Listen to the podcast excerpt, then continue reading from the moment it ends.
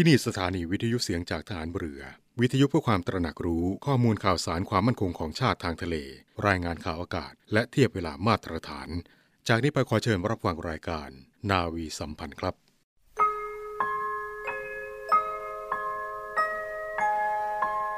เราจะสืบสาร รักษา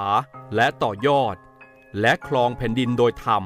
เพื่อประโยชน์สุขแห่งอาณาราษฎรตลอดไป พระปฐมบรมราชองค์การ พระบาทสมเด็จพระวชิรเกล้าเจ้าอยู่หัว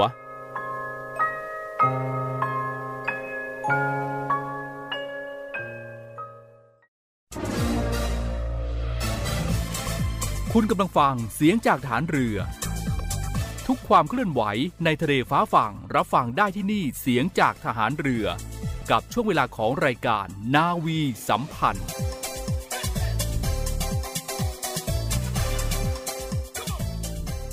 สวัสดีค่ะ คุณผู้ฟังทุกท่านค่ะต้อนรับเข้าสู่รายการนาวีสัมพันธ์นะคะ ในเช้าวันนี้ค่ะ วันอังคารที่ 19 กันยายน 2566 เช่นเคยนะคะ7นาฬิกา30 นาทีถึง8นาฬิกา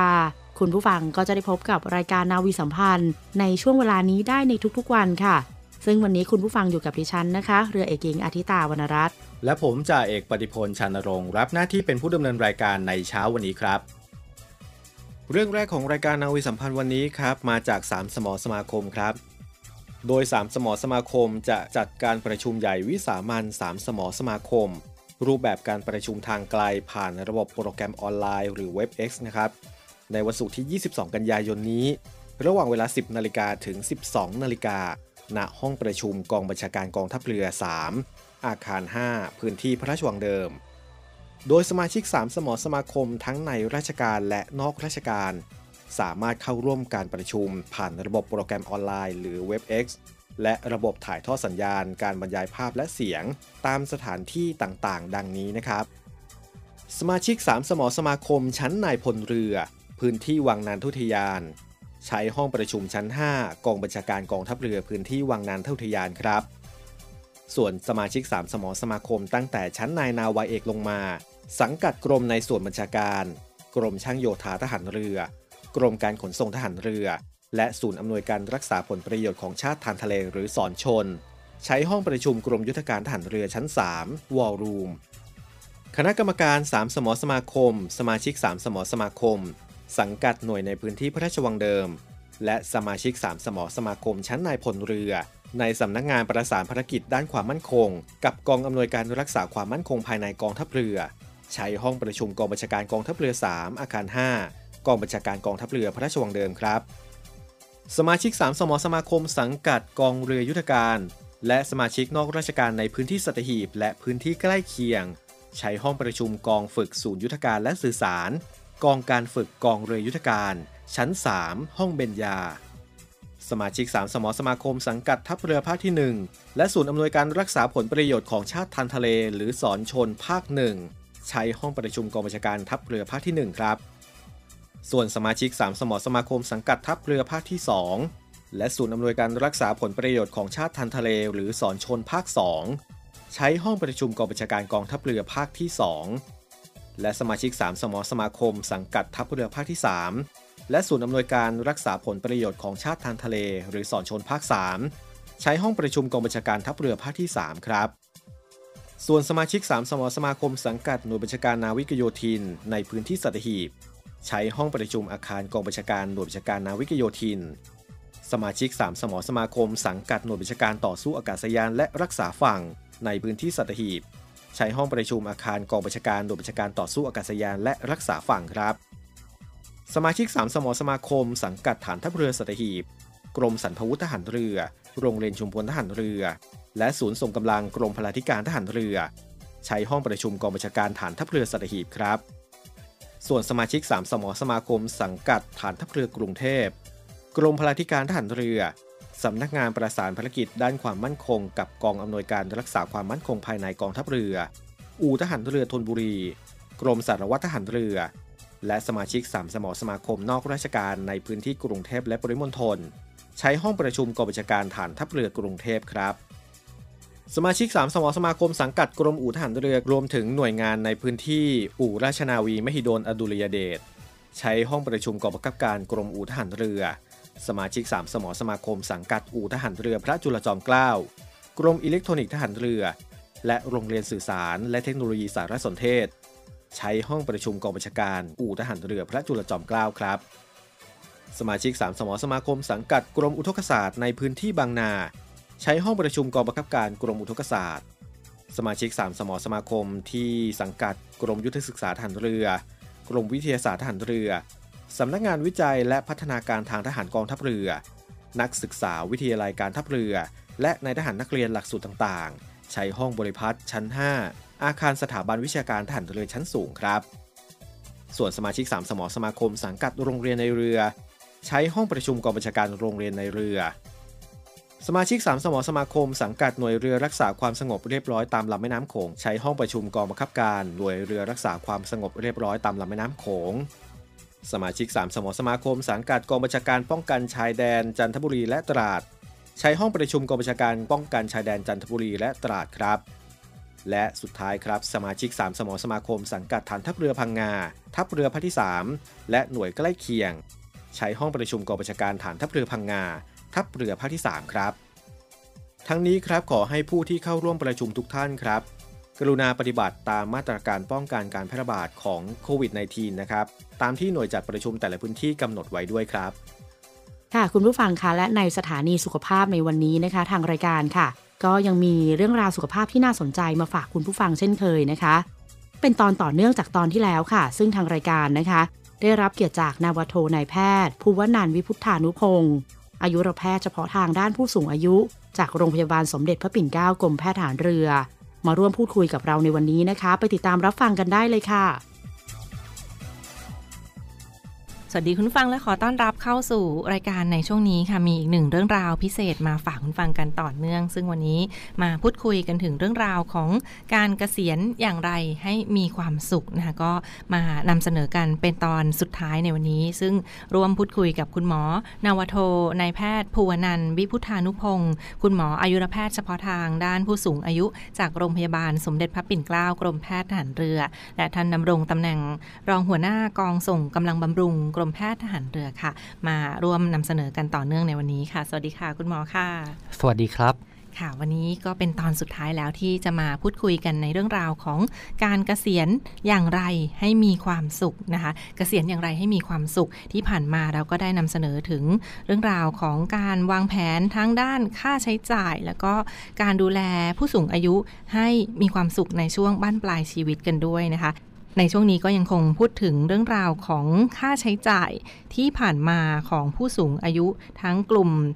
ติดสังคมหรือว่ากลุ่มที่มีสุขภาพร่างกายแข็งแรงดี หรือว่ากลุ่มที่ติดบ้านแล้วก็กลุ่มสุดท้ายคือกลุ่มติดเตียงนั่นคือมีโรคประจำตัว ซึ่งแต่ละกลุ่มเขาก็มีค่าใช้จ่ายที่แตกต่างกันไปนะคะ ดังนั้นค่ะ เรียนถามคุณหมอเพิ่มเติมว่าถ้าหลังเกษียณแล้วเราอยากจะมีชีวิตที่สะดวกสบาย หรือว่ามีชีวิตที่เป็นปกติดีจะต้องเตรียมเงินค่าใช้จ่ายวางแผนไว้อย่างไรบ้าง หรือเป็นประมาณไหนบ้างค่ะคุณหมอค่ะ ครับ จากตอนที่ผ่านๆมาค่าใช้จ่ายที่นำเสนอ เป็นประมาณการค่าใช้จ่ายขั้นต่ำนะครับ แต่ถ้าหลังเกษียณอยากจะมีชีวิตที่สะดวกสบายด้วยนะครับ ความสะดวกสบายเนี่ยค่าใช้จ่ายจะไปเพิ่มในส่วนของการดำรงชีพนะครับค่ะแต่ว่าคำว่าสะดวกสบายของแต่ละท่านเนี่ยไม่เท่ากัน ดังนั้นถ้าจะให้ผมประมาณการคร่าวๆ โดยเพิ่มค่าใช้จ่ายเป็น 2 เท่าของตัวเลขเดิม ดังนั้นในกรณีคุณ A ที่ดูแลสุขภาพได้ดี มีการออกกำลังกายสม่ำเสมอ ไม่ดื่มเหล้าหรือสูบบุหรี่ กลายเป็นกลุ่มติดสังคมไปตลอด ตัวเลขค่าใช้จ่ายที่อาจจะต้องเตรียมจะอยู่ที่ประมาณ5ล้าน4แสนบาท ในขณะที่คุณซีซึ่งอาจจะไม่ค่อยได้ดูแลสุขภาพนะครับ กลายเป็นกลุ่มติดบ้านติดเตียงก่อนกำหนด แล้วถ้ายังต้องการความสะดวกสบายด้วย ค่าใช้จ่ายอาจพุ่งไปถึง 11 ล้าน6แสนบาทได้เลยครับ ค่ะ เรียกได้ว่าก็เป็นประมาณการที่ค่าใช้จ่ายก็อาจจะแตกต่างกันไปแต่ละบุคคลนะดังนั้นก็ประเมินตนเองในเบื้องต้นเพื่อวางแผนค่าใช้จ่ายกันด้วยค่ะ และถ้าเป็นแบบนี้ค่ะควรจะทำยังไงค่ะ ในช่วงของ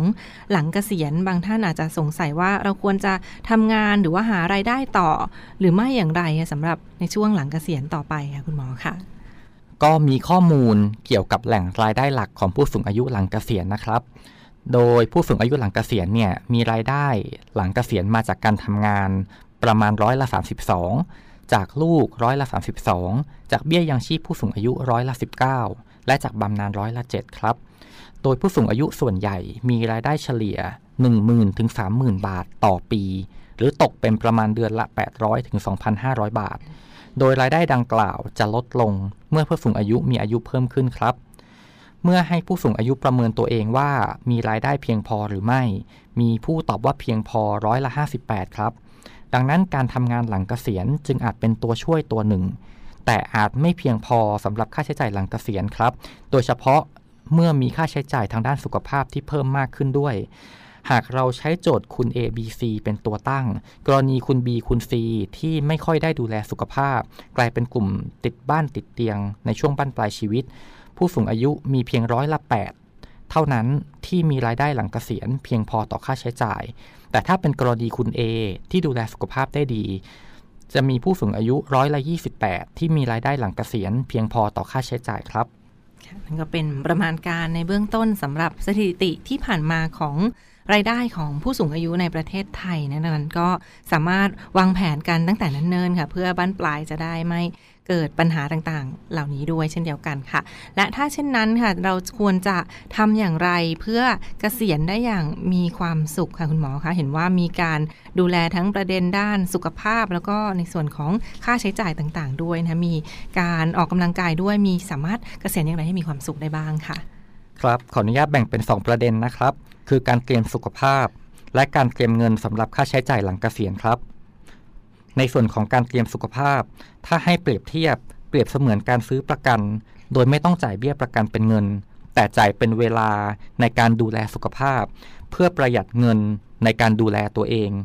และเพิ่มคุณภาพชีวิตในช่วงบั้นปลายชีวิตนะครับโดยเมื่อกลับไปที่ปัจจัยเสี่ยงที่ได้กล่าวไปแล้วข้างต้น หากท่านมีโรคประจำตัว เป็นเบาหวาน ความดันโลหิตสูง ควรที่จะได้รับการรักษาอย่างต่อเนื่อง รับประทานยาและควบคุมอาหาร ตามที่เจ้าหน้าที่ทางด้านสาธารณสุขแนะนำ เลิกเหล้าและบุหรี่ครับ บริโภคอาหารให้เหมาะสม ออกกำลังกายเป็นประจำ ลดน้ำหนักให้น้ำหนักอยู่ในเกณฑ์ที่เหมาะสม เมื่อท่านเข้าสู่วัยสูงอายุแล้ว การออกกำลังกายแบบผสมผสาน ได้แก่ มีการยืดเหยียดกล้ามเนื้อ และฝึกการทรงตัว ควบคู่ไปกับการเดิน การยกน้ำหนักเบาๆ หรือเต้นแอโรบิก ให้ได้วันละอย่างน้อยครึ่งชั่วโมง รับประทานอาหารให้ครบ 5 หมู่ เข้ารับการตรวจสุขภาพประจำปี โดยเฉพาะการตรวจคัดกรองภาวะต่างๆ ที่เจอได้ในผู้สูงอายุ ได้แก่ภาวะการมองเห็น ภาวะการได้ยิน ภาวะสมองเสื่อม ภาวะเสี่ยงล้ม และภาวะซึมเศร้าครับ การปรับบ้านให้เหมาะสมกับผู้สูงอายุก็เป็นสิ่งสำคัญ เพราะจะช่วยลดความเสี่ยงในการล้ม เช่น การติดราวจับในห้องน้ำ การเปลี่ยนห้องน้ำจากแบบหลุมเป็นแบบนั่งชักโครก ห้องน้ำแบ่งเป็นส่วนเปียกส่วนแห้งชัดเจน โดยใช้ฉากกั้นอาบน้ำหรือม่านกั้นห้องน้ำ เปลี่ยนห้องนอนผู้สูงอายุให้มาอยู่ชั้นล่าง เพื่อลดการขึ้นลงบันไดแล้วมีโอกาสล้ม ดูแลให้แต่ละห้องแต่ละพื้นที่ในบ้าน มีแสงสว่างเพียงพอ เพียงเท่านี้ก็จะสามารถทำให้ท่านเป็นผู้สูงอายุกลุ่มติดสังคมไปได้นานที่สุดครับ เมื่อท่านเตรียมสุขภาพได้ดี จะสามารถลดค่าใช้จ่ายเกี่ยวกับการดูแลสุขภาพในอนาคตได้ ประกอบกับไม่ก่อหนี้ที่ไม่จำเป็น เพื่อไม่ให้มีหนี้สินเมื่อเกษียณอายุไปแล้ว เงินที่เหลือจึงสามารถนำไปใช้ทำตามความฝันหลังเกษียณ มีคุณภาพชีวิตที่ดี และอยู่ได้อย่างมีความสุขครับในเดวันนี้ก็เป็นอีกหนึ่งเรื่องราวความห่วงใย ข้อมูลดีๆ ที่มาฝากทุกท่านกันในช่วงนี้นะดูแลผู้สูงอายุดูแลสุขภาพให้ดี แล้วก็ช่วยในการลดค่าใช้จ่ายต่างๆ ที่ตามมาได้ แล้วก็อยู่กันอย่างมีความสุขเป็นร่มโพร่มใสให้รุ่นลูกรุ่นหลานกันต่อไป เรื่องราวดีๆ ที่มาฝากทุกท่านกันในช่วงนี้ค่ะ วันนี้ทางรายการต้องขอขอบพระคุณเป็นอย่างสูงค่ะ คุณหมอนวโทนายแพทย์ภูวนันท์ วิพุธานุพงศ์อายุรแพทย์เฉพาะทางด้านผู้สูงอายุ จากโรงพยาบาลสมเด็จพระปิ่นเกล้ากรมแพทย์ทหารเรือที่กรุณาให้เกียรติมาร่วมพูดคุยกับเราในวันนี้นะคะ และลากันไปก่อนพบกับช่วงต่อไปของทางรายการค่ะ สวัสดีค่ะ สวัสดีครับ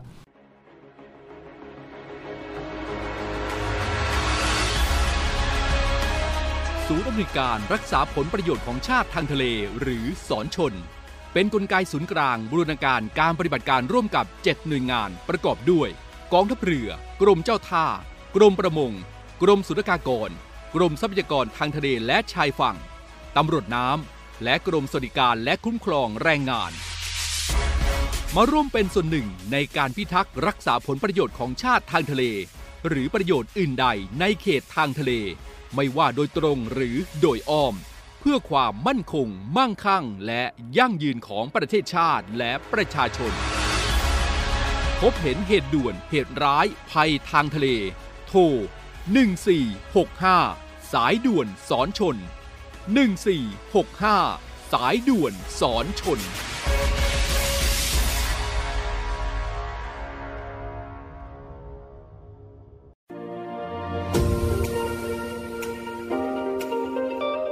เนวี่อัปเดตกับพีรวัตรสุทธิบุญ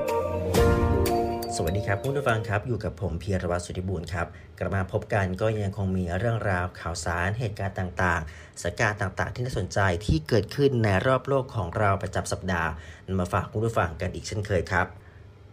สำหรับข่าวแรกของวันนี้เติมเกี่ยวกับในเรื่องของเหยื่อเพลิงที่ได้มีการเผาวอดตึกของแอฟริกาใต้ ที่ต้องบอกว่าทะลุกว่า 70ศพ เอฟีได้มีการรายงานเกี่ยวกับเหตุการณ์ไฟไหม้อาคารสูง 5 ชั้น ในย่านใจกลางเมืองโจนาเนสเบิร์ก ทางตอนเหนือของแอฟริกาใต้ เมื่อเวลาราวๆกว่า1นาฬิกา30 นาทีตามเวลาท้องถิ่น ซึ่งเบื้องต้นก็ได้มีพบผู้เสียชีวิตอย่างน้อย 73 ราย และอีก 52 คนได้รับบาดเจ็บ โดยในฝั่งของด้านหน่วยดับเพลิงก็ได้มีการรุดนำกำลังไปยังจุดเกิดเหตุ และก็สามารถที่จะควบคุมไฟที่ไหม้ โดยอย่างไรก็ตามก็ได้มีการคาดการณ์ว่าจำนวนผู้เสียชีวิตจะเพิ่มขึ้น เนื่องจากมีคนจำนวนมากที่อาศัยอยู่ในตึกแห่งนี้ ส่วนสาเหตุนั้นก็อยู่ในระหว่างการสอบสวน ในฝั่งของนายโรเบิร์ตมูลาซีโฆษกสำนักงานบริการจัดการเหตุฉุกเฉิน ได้เปิดเผยว่ามีผู้คนจำนวนมากที่อาจจะติดอยู่ข้างในอาคารตอนที่ไฟเริ่มลุกไหม้ และเนื่องจากอาคารนี้ก็เกิดเพลิงไหม้อยู่ในย่านที่เคยเป็นศูนย์กลางของธุรกิจ แต่ต่อมาเมื่อเศรษฐกิจชุดตัวลงก็ทำให้อาคารหลายหลังนั้น ปล่อยสภาพกลายเป็นตึกร้าง และก็เคยมีการถูกลักลอบใช้เป็นที่พักอาศัยอย่างผิดกฎหมายอีกด้วย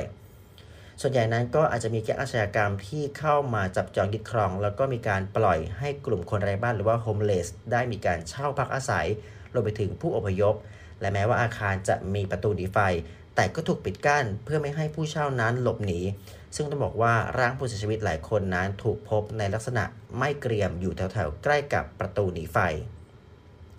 ย้อนไปครับผู้ฟังเมื่อเดือนมิถุนายนที่ผ่านมานั้น ก็เพิ่งจะเกิดเหตุการณ์ไฟไหม้อาคารร้างที่สุดโทรมในเมืองโจนาเนสเบิร์กเหตุการณ์ที่ผ่านมานั้นก็มีผู้เสียชีวิต 2 ราย ซึ่งทั้งคู่นั้นต้องบอกว่าเป็นเด็กที่มีอายุต่ำกว่า 10 ขวบ แล้วก็คาดว่าถูกขังให้อยู่ในอพาร์ตเมนต์ในช่วงที่พ่อแม่ของเขาออกไปทำงาน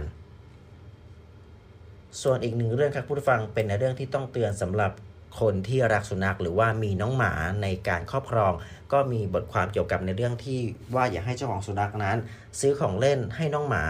คุณอาจจะพบเป็ดยางในท้องจนต้องผ่าออก เว็บไซต์ต่างประเทศได้มีการรายงานว่าในประเทศจีนมีหญิงสาวเจ้าของสุนัขพันธุ์เฟนส์บูลด็อกตัวหนึ่งที่พาสุนัขของเธอไปพบสัตวแพทย์ หลังจากที่เธอนั้นได้มีการสงสัยว่าเป็ดยางของเธอมันหายไปทีละตัว แต่กับผู้ไม่ออกคำผู้ฟังเมื่อพบกับผล CT สแกนพบว่ามีเป็ดยางในท้องสุนัขของเธอมากกว่า 11 ตัว สุดท้ายนั้นจะต้องผ่าเอาออก โดยตามสื่อท้องถิ่นก็ได้มีการระบุว่าเจ้าของสุนัขพันธุ์เฟนส์บูลด็อกได้มีการเล่าว่า เธอนั้นได้รับเป็ดยางเป็นของขวัญอยู่บ่อยครั้ง แล้วก็มักจะนำไปให้หมาของเธอเล่น แต่พอนานไปเธอก็เริ่มเอะใจว่าเป็ดยางพวกนี้ค่อยๆ หายไปทีละตัวทีละตัว ซึ่งหาเท่าไหร่ก็ไม่เจอจะสงสัยว่าสุนัขของเธอนั้นอาจจะกลืนมันเข้าไปโดยเมื่อคิดได้นั้นเธอก็จึงรีบพาสุนัขของเธอไปโรงพยาบาลเพื่อทำ CT สแกน และเมื่อผลเอ็กซเรย์ออกมา เธอก็พบว่ามีเป็ดยางอยู่ในท้อง สุนัขของเธอจำนวน 11 ตัวสัตวแพทย์จึงรีบผ่าตัด แล้วก็เอามันออกในทันทีโดยการผ่าตัดครั้งนี้คุณผู้ฟังต้องบอกว่ามีค่าใช้จ่ายสูงถึง 8,000 หยวน หรือว่าราวๆกว่า 40,000 บาท แต่เธอก็ต้องยอมเพื่อสุนัขของเธอ ในขณะที่ด้านทางของสัตวแพทย์ที่ผ่าตัดก็ได้มีการออกมาว่าโชคดีที่สุนัขของเธอนั้นปลอดภัย ทั้งที่กลืนเป็ดยางเข้าไปมากขนาดนั้น และก็สามารถที่จะฟื้นตัวขึ้นมาเร็วได้ โดยต่อมาก็ได้มีการแชร์ภาพระหว่างที่เธอนั้นดุด่าสุนัขตัวแสบ แต่มันก็ไม่สนใจเธอแม้แต่นิดเดียว โดยอย่างไรก็ตามเรื่องราวของเธอนั้นครับคุณผู้ฟังต้องบอกว่าได้มีการแชร์ออกไปมากบนโลกสื่อสังคมโซเชียลมีเดียของจีนหรือว่าเวโปแล้วก็ถือว่าเป็นอุทาหรณ์ที่สำคัญสำหรับคนที่รักสุนัข โดยมีชาวเน็ตก็ได้มีการเข้ามาแชร์ประสบการณ์คล้ายๆกัน แล้วก็บอกว่าแมวของเธอนั้นก็เคยกลืนแผ่นโฟมกองหนึ่งเข้าไป และเธอนั้นก็ต้องเสียค่าผ่าตัดไปราวๆกว่า 9,000 หยวน หรือว่าประมาณกว่า 44,000 บาท ซึ่งเธอนั้นก็ต้องยอมจ่ายเช่นกัน เพราะว่ามีความรักต่อสัตว์เลี้ยงไม่ต่างกัน นอกจากนี้เองก็ต้องบอกว่าการกลืนยางชนิดเล็กเข้าไปก็ถือว่าเป็นเรื่องที่แพทย์ได้ออกมาเตือนว่า เป็นอันตรายมากสำหรับสุนัข แล้วก็อาจจะทำให้สุนัขนั้นสำลักหรือหายใจไม่ออก หนักกว่านั้นครับผู้ฟังอาจจะทำให้ไปอุดตันในลำไส้ เนื่องจากต้องบอกว่าระบบย่อยของสุนัขนั้น ไม่สามารถที่จะย่อยวัสดุประเภทยางได้ ดังนั้นครับคุณผู้ฟังใครที่เลี้ยงสุนัขหรือว่าเลี้ยงแมว หากสงสัยว่าสุนัขในบ้านกลืนของเล่นที่ทำด้วยยางเข้าไป สิ่งที่สำคัญที่สุดก็ควรที่จะรีบพาไปหาสัตวแพทย์ เพื่อตรวจสอบในทันที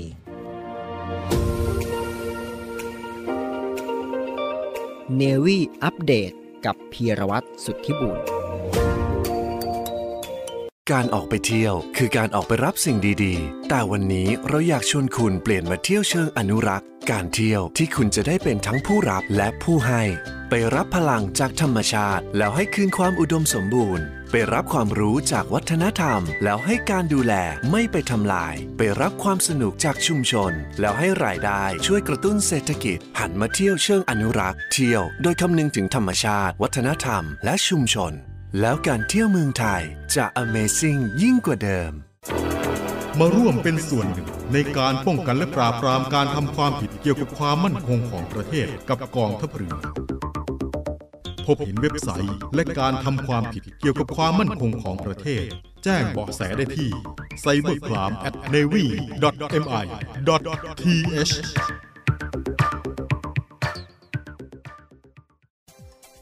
คุณผู้ฟังคะกลับมาพบกับรายการนาวีสัมพันธ์ในช่วงสุดท้ายกันแล้วนะคะ ซึ่งในช่วงสุดท้ายของรายการวันนี้ค่ะ ทางรายการก็ยังมีเรื่องราวที่น่าสนใจนะคะ มาฝากคุณผู้ฟังเช่นเคยค่ะ ซึ่งในวันนี้นะคะทางรายการค่ะมีเรื่องราวเกี่ยวกับเรือในกระบวนพระยุหายาตาทางชลมากซึ่งทางกองทัพเรือค่ะ เคยได้จัดกำลังพลประจำเรือนะคะ เนื่องในงานเสด็จพระราชดำเนินทางน้ำซึ่งก็เป็นราชประเพณีไทยที่มีมาแต่โบราณค่ะ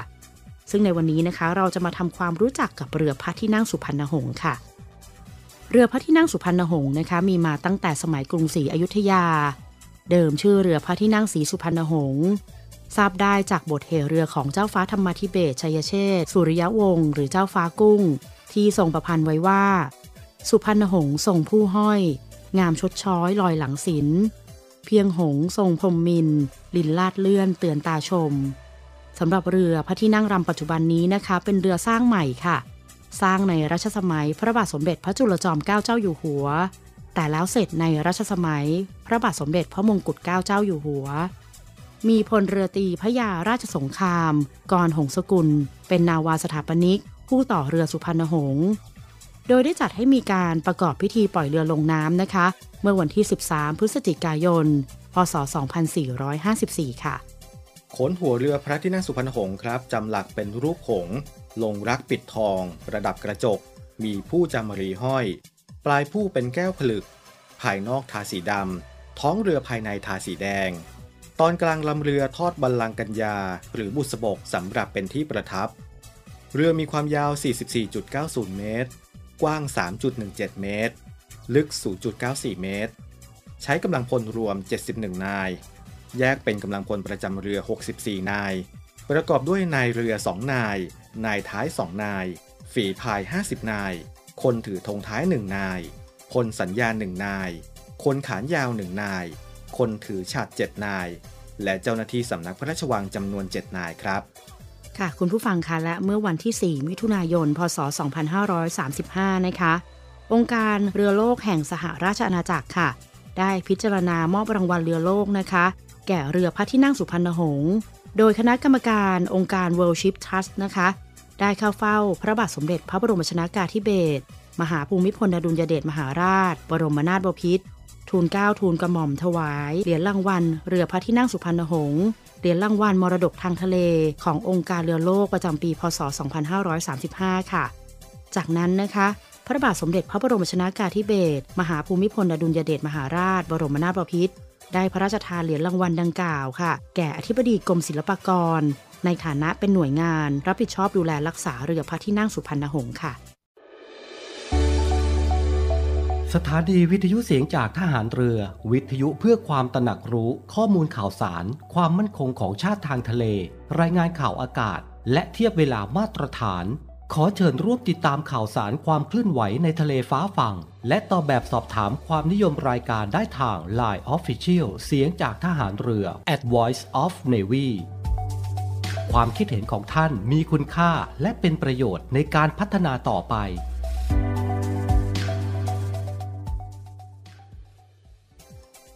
มาถึงช่วงสุดท้ายของรายการนาวิสัมพันธ์นะครับ มีข่าวฝากประชาสัมพันธ์จากบริษัท อสมทจำกัดมหาชนครับ โดย m c o t Academy ครับ จะเปิดการจัดอบรมหลักสูตรพิธีกรมืออาชีพภาษาอังกฤษ เพื่อให้ผู้เข้าอบรมได้มีความรู้ความเข้าใจในการเป็นพิธีกรมืออาชีพ ที่ดำเนินรายการทั้งภาษาไทยและภาษาอังกฤษ ฝึกฝนการใช้ภาษาและพัฒนาบุคลิกภาพ เพื่อให้เกิดความมั่นใจในการปฏิบัติงานครับ โดยคุณสมบัติผู้สมัครนะครับจะต้องมีอายุ 18 ปีขึ้นไป และมีความสนใจในการเรียนรู้ และเพิ่มประสบการณ์ในงานด้านพิธีกรครับ โดยจะมีการอบรมอยู่ 2 วันด้วยกันนะครับ ก็คือวันที่ 2 พฤศจิกายน เป็นการอบรมออนไลน์ผ่านระบบ Zoom และในวันที่ 3 พฤศจิกายน 2566 จะเป็นการเวิร์กช็อปณโรงแรม S รัชดาเลเชอร์ครับ โดยผู้ที่สนใจนะครับ สามารถสมัครได้ตั้งแต่บัดนี้ครับ จนถึงวันที่ 15 ตุลาคม 2566 นี้ สมัครและสอบถามรายละเอียดเพิ่มเติมได้ที่ หมายเลขโทรศัพท์ 02 201 6036 ในเวลาทำการ หรือที่ inbox แฟนเพจ Facebook m c o t Academy ครับ เอาละค่ะคุณผู้ฟังและวันนี้นะคะก็หมดเวลาของรายการนาวีสัมพันธ์แล้วค่ะ คุณผู้ฟังนะคะกลับมาพบกับรายการนาวีสัมพันธ์ได้ใหม่ในโอกาสหน้านะคะ7นาฬิกา30นาทีจนถึง8นาฬิกาค่ะ วันนี้นะคะดิฉันเรือเอกหญิงอาทิตาวรรณรัตน์และผมจ่าเอกปฏิพลชันรงค์ครับ ต้องขอลาคุณผู้ฟังทุกท่านไปด้วยเวลาเพียงเท่านี้นะคะ พบกันใหม่โอกาสหน้าค่ะ สวัสดีค่ะ สวัสดีครับ